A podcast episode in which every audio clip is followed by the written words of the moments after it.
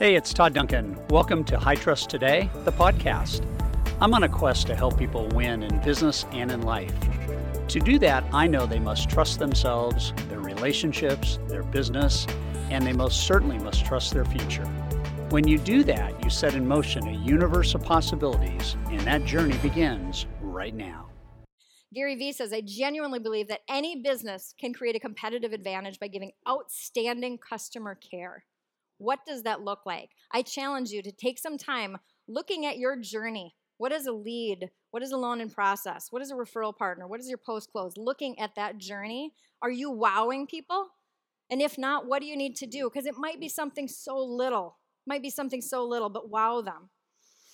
Jeffrey Gitomer says the wow factor can be used by anyone, but the problem is that most won't sacrifice enough to create it. And it doesn't take that much, but man, do it. Create that wow factor. You're touching people, it's such an important part of their lives. What an honor that is. Wow people. You know, your words are powerful. They're so powerful. And I love what Deb shared last night, where she got up and she shared the story about the middle of the night having this zero and a 100 and what are you in control of? And there's so many things we're 0% in control of. We can't change rates, we can't change inventory, we can't change margin, we can't change that. But we are 100% in control of our words. And your words are a part of the actions that you take. You're receiving a lot of words while you're here at this event. And what words do you then go take and share in the processes you create and how you're going to create that wow experience? But your words have so much power in them. So I would tell you, as you choose your words, choose them carefully. Pause, think, and speak.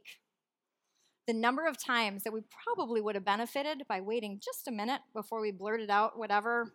Have you had that experience before? It's just like, oh man, I just had it with my daughter um, who was home last weekend. Way more challenging to parent as a as a you know adult, sort of, than she was as a child.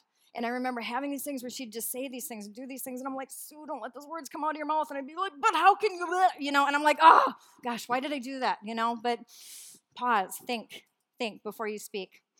Interesting thing, this is a, a study by the Journal of Economic Psychology. They actually studied soccer goalies and you know, you get to the time in the game where they're kicking a penalty kick on the goalie. So it's just the kicker and just the goalie, right? We've all seen this. So they actually did this study looking at the number of times that the kick went to the right, to the center, and to the left.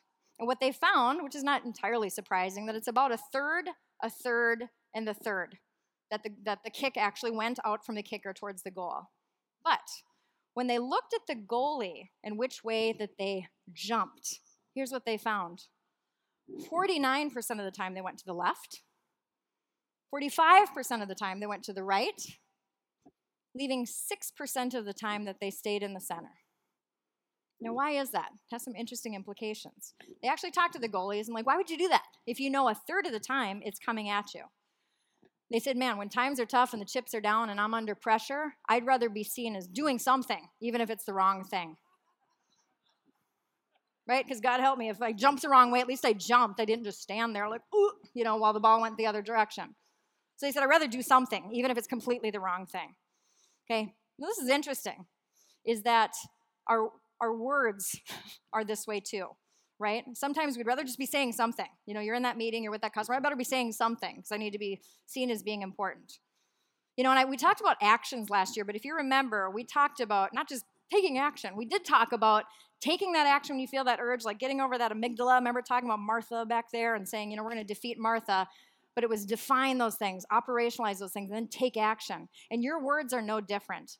Be careful with your words. Be careful with your words. Pause an extra beat. Somebody taught me years ago that if you're in kind of a stressful meeting, bring a hot cup of coffee and sip it right about the time that somebody's probably expecting you to talk or you think you should talk because it will shut you up for a minute and let something else happen. And you can talk when the time is to talk, but take your time. Think, measure your words carefully. You never know how long your words will stay in somebody else's mind, even long after you've forgotten them. Okay, your words, and you can probably think of words right now that somebody said to you. I can think of words that people said to me when I was in grade school that were hurtful words, and I still remember them.